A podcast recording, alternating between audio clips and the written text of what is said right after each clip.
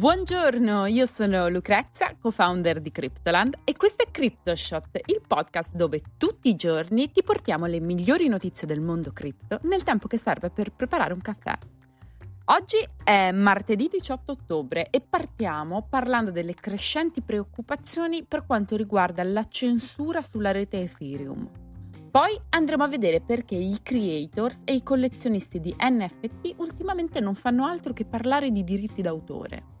E infine vedremo come Mastercard sta supportando l'adozione di criptovalute da parte delle banche tradizionali. Ma prima di cominciare vi ricordiamo che la settimana prossima si terrà un nuovo e imperdibile evento a Lugano, il Plan B Forum. Si tratta di un'occasione unica per discutere di Bitcoin, economia, libertà finanziaria e libertà di espressione insieme ai più grandi imprenditori e leader del mondo cripto. Noi saremo lì e vorremmo che anche voi aveste la possibilità di partecipare, perciò vi facciamo un regalo. Usate il codice PLANB per ottenere il 50% di sconto sul biglietto d'ingresso. Bene, ora possiamo cominciare. È appena passato poco più di un mese dal merge di Ethereum, che ha modificato definitivamente il meccanismo di consenso della blockchain dalla proof of work alla proof of stake. Ma stanno già emergendo preoccupazioni per quanto riguarda la censura sulla rete. Poiché ora la blockchain non è più una rete proof of work, è stato creato un pool più ampio di validatori. Molti di questi nuovi validatori, per aumentare i loro rendimenti sulla rete proof of stake, utilizzano i cosiddetti relay MEV Boost. MEV sta per Maximal Extractable Value, ossia il valore massimo estraibile che i costruttori di blocchi e i validatori ricevono come reward riorganizzando le transazioni in un nuovo blocco Ethereum. Il MEV Boost è un servizio che i validatori proof of stake di Ethereum hanno la possibilità di eseguire per esternalizzare i propri compiti di produzione di blocchi al miglior offerente. Esistono sette di questi principali relay MEV Boost e il più popolare è di gran lunga quello costruito e mantenuto da Flashbots, un team di ricerca e sviluppo basato su Ethereum. Tra questi sette relay MEV Boost, quattro, tra cui anche Flashbots, censurano le transazioni secondo i requisiti indicati dall'Office of Foreign Assets Control, l'ente incaricato di far rispettare le sanzioni economiche degli Stati Uniti.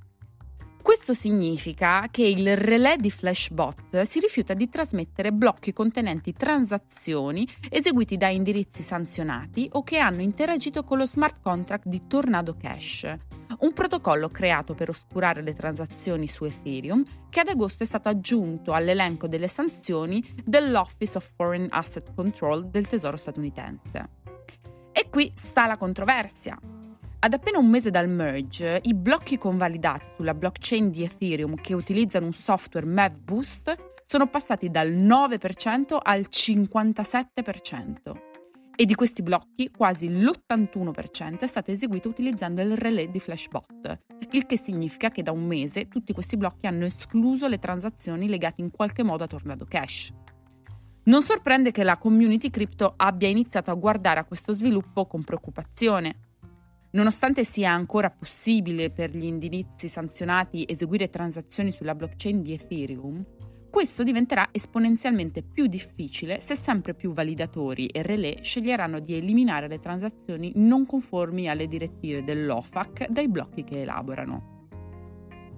Il dibattito sulla censura dopo il merge è in corso da tempo ma per ora Ethereum non sembra mostrare alcun segno di resistenza e sembra che il problema continuerà ad aumentare mano a mano che più blocchi verranno elaborati con l'utilizzo di MEV che censurano le transazioni secondo i requisiti indicati dall'Office of Foreign Assets Control. Sei un sostenitore di Bitcoin e vivi nel nord Italia? Credi nei principi di decentralizzazione, trasparenza, privacy e libertà?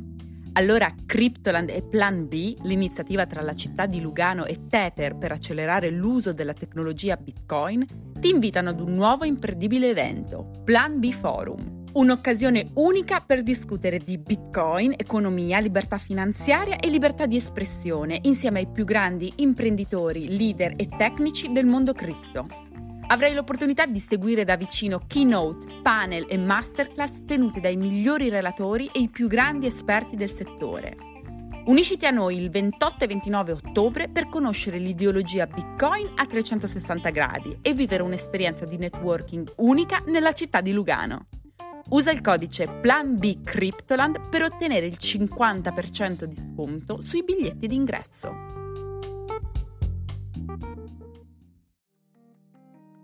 Andiamo avanti con le notizie di oggi. Allora, nell'ultimo anno Magic Eden è stato il leader tra i marketplace di NFT basati su Solana, arrivando a guadagnarsi addirittura oltre il 90% delle quote di mercato in alcuni momenti dell'anno. La startup ha cavalcato questa popolarità e a giugno, appena nove mesi dopo il lancio della piattaforma, ha raggiunto una valutazione di 1,6 miliardi di dollari dopo aver raccolto 130 milioni in finanziamenti. Tuttavia, come sempre, la competizione prima o poi arriva. Tendenzialmente, quando si esegue una transazione all'interno di un marketplace NFT, L'acquirente quando paga paga anche una commissione per le royalty impostata dal creatore del progetto, una sorta di pagamento per i diritti d'autore. Nell'ultimo periodo però molti dei marketplace emergenti come HateSwap e Solanart hanno deciso di non imporre agli acquirenti di pagare le royalty ai creatori degli NFT sulle vendite secondarie. Semplicemente con questa mossa, nelle ultime settimane, i nuovi del quartiere hanno iniziato a imporsi sul dominio di Magic Eden, sottraendo clienti dalla piattaforma. Così venerdì è arrivato l'annuncio ufficiale. Magic Eden ha ceduto alle pressioni e non obbligherà più a pagare la commissione sulle royalty impostata dal creatore dell'NFT, ma affiderà all'acquirente l'onere di scegliere in ogni transazione se e quanta royalty pagare. La mossa è stata accolta con reazioni contrastanti dalla community NFT di Twitter. Alcuni vedono questa scelta come positiva per la salute del settore a lungo termine perché obbligare a pagare le royalty sugli NFT non può essere l'unico flusso di entrate sostenibile per i creatori del Web3. Altri invece hanno etichettato la decisione di eliminare i diritti d'autore come un furto e sono rimasti sconvolti dalla notizia e dal suo potenziale impatto sulle loro attività. Noi vorremmo sapere voi cosa ne pensate. Condividete la decisione di Magic Eden o siete dalla parte degli artisti che dovrebbero ricevere un compenso per la creazione delle proprie opere? Fateci sapere cosa ne pensate scrivendoci sul nostro profilo Instagram Cryptoland Podcast. Concludiamo l'episodio di oggi parlandovi di Mastercard. Anche se negli ultimi mesi abbiamo assistito ad un forte ribasso dei prezzi delle criptovalute, la domanda per questa tipologia di asset è ancora ovviamente molto alta. I sondaggi mostrano come circa il 60% degli intervistati preferirebbe provare ad utilizzare i servizi di criptovalute attraverso le banche tradizionali esistenti, meglio ancora se la propria banca.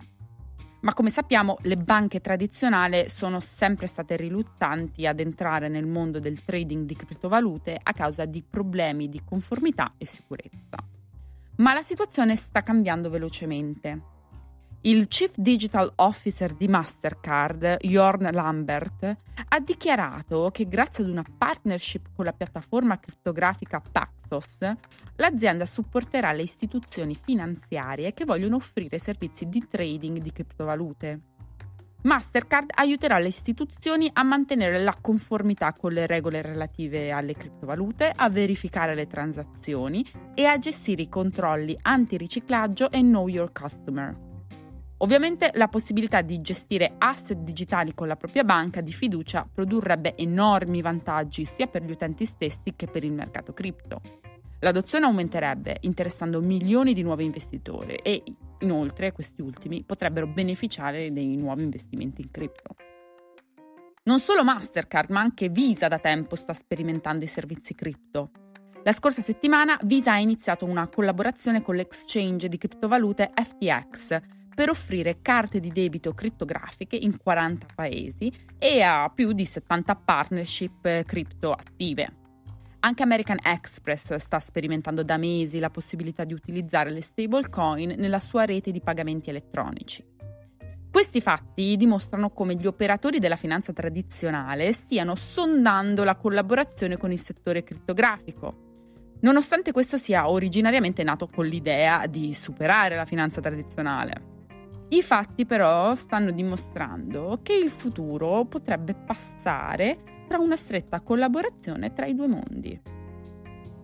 Anche per oggi è tutto. Io sono Lucrezia, vi ringrazio per avermi ascoltata e vi aspetto domani per un nuovo episodio di CryptoShot. Ciao!